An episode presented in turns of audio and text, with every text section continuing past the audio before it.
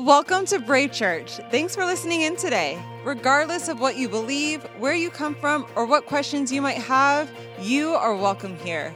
We're a multi site church based in the Bay Area. You can get more information by going to brave.church. We hope this teaching helps you find and follow Jesus. Hey everyone, welcome to Brave Church. My name is Samuel Laws, and I have the honor of serving as our lead pastor. And I want to welcome everyone from Dublin, San Ramon, online, wherever you're joining us from. If you're a guest, we're so glad that you're here. We've been in a teaching series called Life Smart, going through the book of James. Now, some people think of themselves more as being street smart, others book smart, but when it comes to winning in life, at the things that really matter, the Bible gives us wisdom for being life smart. And so, this passage that we're going to look at today is on the subject of finances, which isn't always the easiest topic to talk about, okay? But here's the thing here at Brave, we teach through the Bible and we look at what the Bible says. And so, I'm not going to lie, like, this is my last message before family vacation, and I was tempted a few times to just skip this passage or teach on something else, maybe just pull a greatest hit out. I don't know. But then I prayed about it and I was like, God, what do you want me to do here? And he, and he really started speaking to me and he really started working on my heart and showing me that, you know what? This is an important topic. And I believe that God wants to say some important things to us about money. And so I want to encourage you, regardless of where you're coming from, even if this is your first time here, have an open heart, have an open mind. I believe God wants to speak to us. So maybe you've been part of a church where whenever they talked about money, it's like they want something from me. Here at Brave, we don't want something from you, we want something for you. And so when it comes to money, it can be a blessing or a curse. According to the Bible, money isn't a bad thing, which often gets misunderstood. I think sometimes in church, you know, we have a hard time not going to one of two extremes. We either think if you don't have a lot of money, Maybe you're doing something wrong. Maybe you're making some bad choices or you're just not, not doing the right stuff. And then if you're wealthy, we think, well, they must be a little greedy or they must, they must be a little selfish. Or maybe they cut some corners or they did something that, that wasn't quite right. How, how are they so wealthy? See, neither of these perspectives are from God. Money problems aren't created because money is bad, it's the love of money that is wrong. When money becomes too important, when it becomes an idol. See, God's heart for all of us is to be more free from the power of greed. Uh, I think of money kind of like fire. I think fire is a great metaphor for money because fire can keep you warm on a cold day. It's powerful. It's like a passion that can be channeled to do all kinds of things. But if uncontrolled, it can burn down a house, destroy an entire forest, and bring all kinds of destruction. And so we need wisdom to experience the benefits of money, the blessing of money, and avoid the problems and the curse. So if you have a, Bible with you and you want to go, you can go to James, starting in verse 1, chapter 5, verse 1, and we're going to begin by reading our passage. It says this Now listen, you rich people, weep and wail because of the misery that is coming to you. Your wealth has rotted. Moths have eaten your clothes. Your gold and silver are corroded. Their corrosion will testify against you and eat your flesh like fire. You have hoarded wealth in the last days.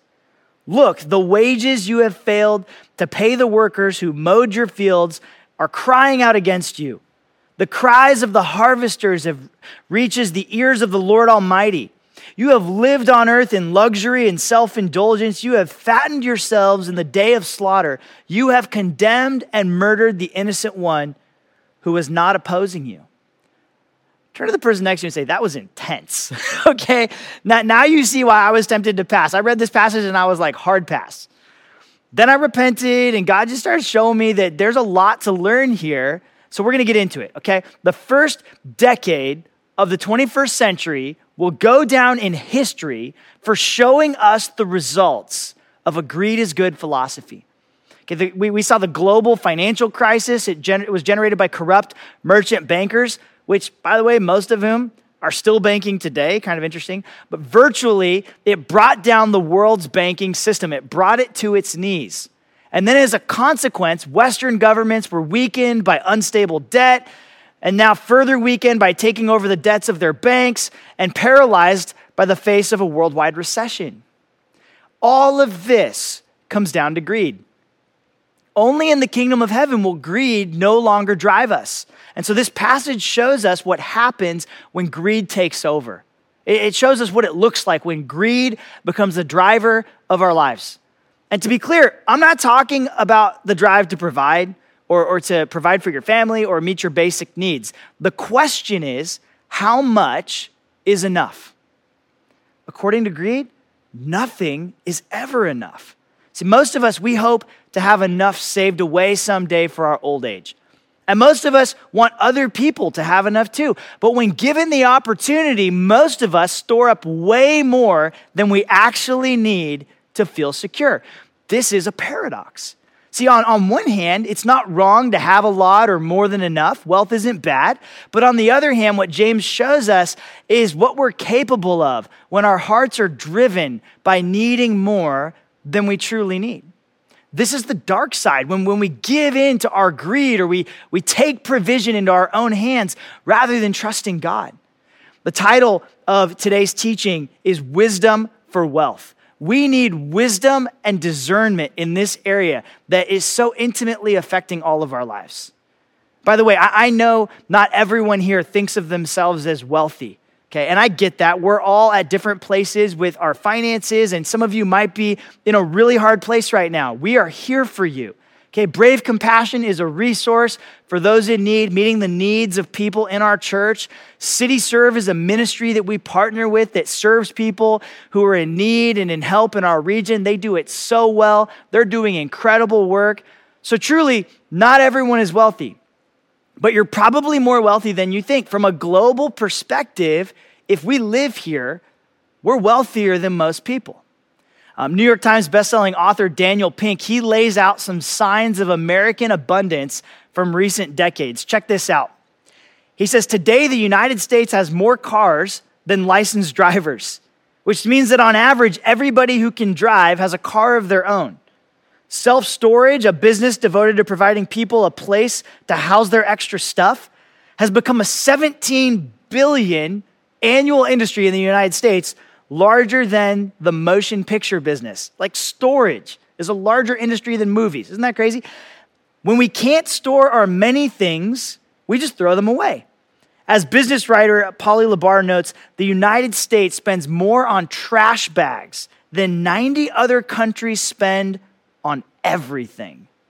Okay, in other words, the receptacles of our waste cost more than all of the goods consumed by nearly half of the world's nations. Now, the point is whether you're barely wealthy or very wealthy, we all need wisdom as we navigate this topic. Wisdom for wealth. So, in these, these first three verses, James, he talks about the problem with hoarding resources. And really what it comes down to is more than just having stuff, it's the problem of wealth becoming an identity.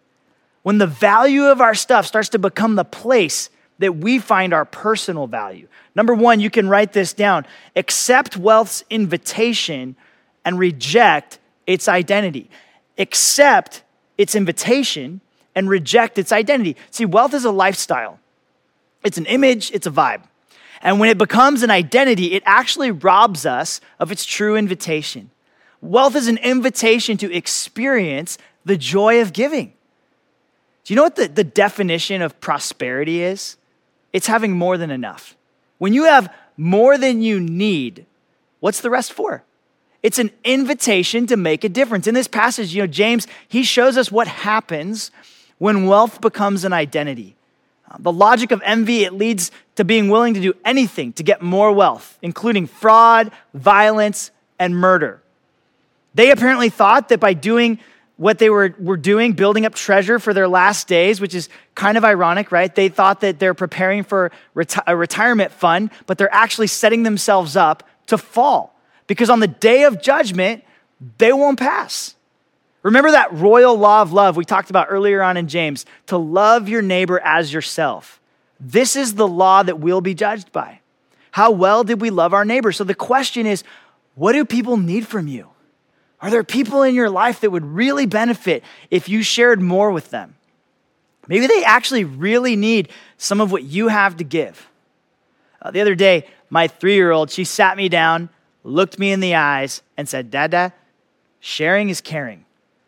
And I said to her, This is my ice cream. I, don't know where she learned this phrase, okay? I didn't teach it to her, but it's true. Sharing is caring, and kids have to be taught to share. From such a young age, it is not in their nature to share. So we have to teach them. And then we become adults, and we still need to learn to share. If you have more than you need, you can know for certain that the right thing to do with some of your excess is to help others. Uh, one of the things that I love about our church and that I'm really proud of is how generous you are. It's amazing, it's beautiful. There are people in our church that aren't just toiling away for the day they stop working, they're living with eternity in mind. So let's just think about something for a minute. Do you know how countercultural it is to give? Like, seriously, just giving away money, giving away stuff. It's not normal. It's kind of weird, but it's a good kind of weird. It's fun, it's exciting, it produces joy. When was the last time you just gave something away? See, followers of Jesus, that's not just what we do, it's who we are. God calls us to be known by our generosity. We don't find our worth in wealth, we find joy in the invitation it provides to give, to help, and to be a blessing. Here's an idea. When was the last time that you cleaned out your closet or your garage and identified stuff that you really don't need anymore or you weren't really using? What if you gave away the clothes that you weren't wearing to people who don't have clothes? At least once a year, my wife and I, we go through our closets and we pull out stuff that we really weren't wearing or, or doesn't fit anymore. And instead of hoarding it, we give stuff away to help others. We give it uh, to my in laws, and they take it down to Mexico to people in need. And honestly, it just feels so good to know that our stuff isn't just collecting dust, but is a blessing to people who could really use what we have. What, what do you have that you don't need that you could give away?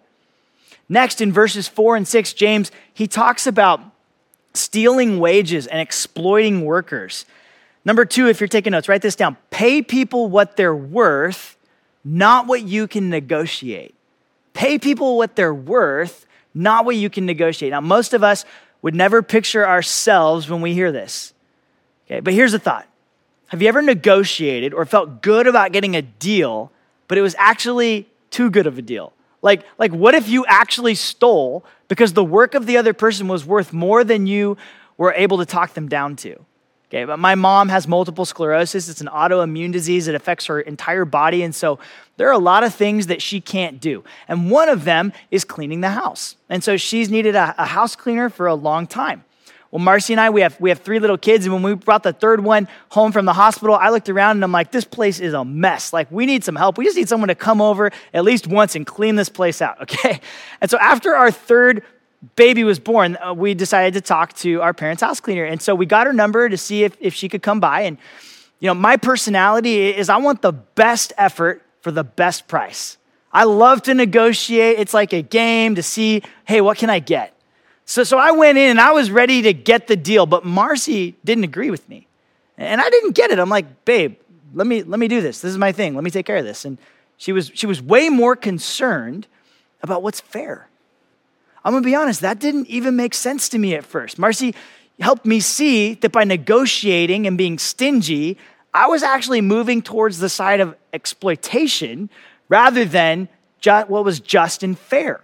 See, Proverbs says a laborer is worthy of their wages. When was the last time you thought about eating out and paying for someone to clean your house or babysit your kids or tipping your Uber driver and you had the thought, what can I get for this? How, how low will they go? What if instead we asked, what's fair? What's honoring of their labor? What's this worth? How can I honor and even bless with extra? See, according to James, if you have the means to pay the true wage, tip, give, or bless, we have no excuses. He, he goes on uh, and, and he, he paints this picture that it's a legalized form of murder when we don't do this. To deprive someone of their means of life. To deprive an employee of their wages is to shed blood. And so, if you're a business owner or someone who sets the salaries of others, if, if your model or way of setting salaries isn't set up in a fair and equitable manner, it's actually robbing from others. I've never done this before, but, but when it comes to salaries, you know, I want to address two groups of people. I want to say thank you to the Brave Church staff because ministry is not the most lucrative vocation that you can have. You know, recently we had an outside firm do a compensation study to make sure that we're within the range uh, of what's appropriate based on cost of living, national averages, and the size of our church and the roles and all this stuff because, you know, we want to do well at taking care of our team. But that said, many of the people on our staff could make more money doing other things. Okay, they could take their skills elsewhere and do really well. But that's not why they're here. They serve in vocational ministry because they're called to it. So I want to thank them. Let, us just give them a hand, huh? But I also want to thank the committed members and core people who regularly give to Brave Church. Without your giving, we wouldn't be able to pay anyone because your giving takes care of them, they're able to take care of you. We, we are 100% supported by the voluntary giving of our members. That's what funds everything we do. And so at the beginning of this teaching, you know, I made it really clear that we aren't trying to get something from you. That's not where I'm going with this. That's not the heart. But let me pastor you for a moment because this is important. If we don't contribute to our church, if we don't contribute to the place that's serving us where we're regularly attending and showing up, we might need to ask ourselves some questions. Like maybe you've never thought about it, but it's, it's kind of like if someone had you over for dinner and, and they cooked for you and you were their guest and they didn't ask you to bring anything or do anything. They just wanted to serve you. They were there to serve you. And then they had you over the next week and the next week and the next week and the next week. And at some point, if you don't offer to do something or bring something or help with the dishes, like this is now a regular thing. I'm coming over every week. At some point, when we join a community and we're served by a community, a healthy, mature response is to contribute. Well, when you do this, it's not because there wouldn't be food if you didn't or the dishes wouldn't get done. That's not the point here. It's not about the need, it's for you, it's for us. See, see when we give and we serve, God shapes our hearts. Jesus said, Where your treasure is, there your heart will be also. So, where's your heart? Well, what do you do with your treasure? If you treasure people, you're going to give them what they deserve and then some. If you treasure your church, you're going to contribute, you're going to give, you're going to serve, you're going to sh- not just show up. If you treasure your family, you're going to give them your presence, your energy, your attention, your love, and your support. Healthy relationships are reciprocal. And so I wonder if God is inviting you to do more, which leads to our last point, verse 5. In verse 5, it says, You have lived on earth in luxury and self indulgence. You have fattened yourselves in the day of slaughter. Number three, see how your blessing correlates to blessing others. See how your blessing correlates to blessing others. You know, James here, he's basically saying these people live in luxury and pleasure without consider- considering the terrible judgment of God. No one wants to be the plumpest calf in the stall when the butcher shows up, right? If God gives you more, how does the more correlate to not just blessing you and your family, but blessing others? If this question doesn't cross your mind, it's probably more about you and what you can get than what you can do to give and to help others. See, um, there's this study, and this is all just in our nature, in our broken human nature. There was a Harvard study done that focused on the level to which participants valued seeing themselves as doing better than others, okay? Students at Harvard, they were, they were asked to make a, a seemingly straightforward choice. Which would you prefer? A job where you made 50,000 a year, okay, that's option A, or one where you made 100,000 a year. That's option B. That seems like a no-brainer, right? Like option B is what you should choose. But there was one catch. In option A, the students who get paid 50,000, their peers get 25,000. But in option B, where, where you're choosing 100,000, your peers are making 200,000. So option B still makes more sense because you're getting more if you choose option B. But what did a majority of people choose? They chose option A because they preferred to do better than others, even if it meant getting less for themselves. They'd rather get less than more if it meant other people would have more than them. So they chose the option that was worse in absolute terms, but better in relative terms. People don't just care about how they're doing, they care about their performance in relation to others. We want to be further along, we want to be better off. We don't value the blessing of others. Uh, in traditional Middle Eastern culture, when you want the community to know that, that you've acquired wealth or you've been blessed, you don't buy an expensive car or a large house with acres of grass around it. No, instead, you host meals with three times as much food on the table as anyone could eat. The, the modern Western way of, of showing off possessions, it actually assumes isolation. It assumes, hey, now that I'm wealthier, I want more distance between me and the community. In other words, it's enough that you drive by and see what I have, and, and that feels good. But no, in the biblical paradigm, the, the psalmist, you know, he gives this imagery in Psalm 23 of preparing a table before me. This has to do with community and life, that, that when one person is blessed, it actually strengthens and blesses others. That there's a correlation to our blessing and how it blesses other people. We, we can't close our eyes and, and think that we have no part to play in addressing the poverty gap. If we do, we're, we're adopting a common view, not a kingdom view. And so here's a question Are there ways that you could repurpose what God has given you to also bless others? Or, here's a question How much of your view of your own blessing is only about you? Uh, one of the biggest blessings in, in, our family's life came through this spiritual family, some people in this community. My wife had, had just gotten, and I had just gotten married and she had just finished college. She was the first in her family to get a college degree. And we were still paying for her student loans. And so we owed over $10,000 and we were really far off from paying off that debt. And then a friend reached out and said, God's put it on our heart to pay off Marcy's student loans. We were blown away. Like we couldn't believe it. We were, we were so humbled. We were so appreciative. It was so unexpected. What if God wants us to be that kind of blessing to others? What if that's normal in the kingdom of God? What if that's what it looks like in modern day? You know, in the early church, they sold possessions to meet one another's needs.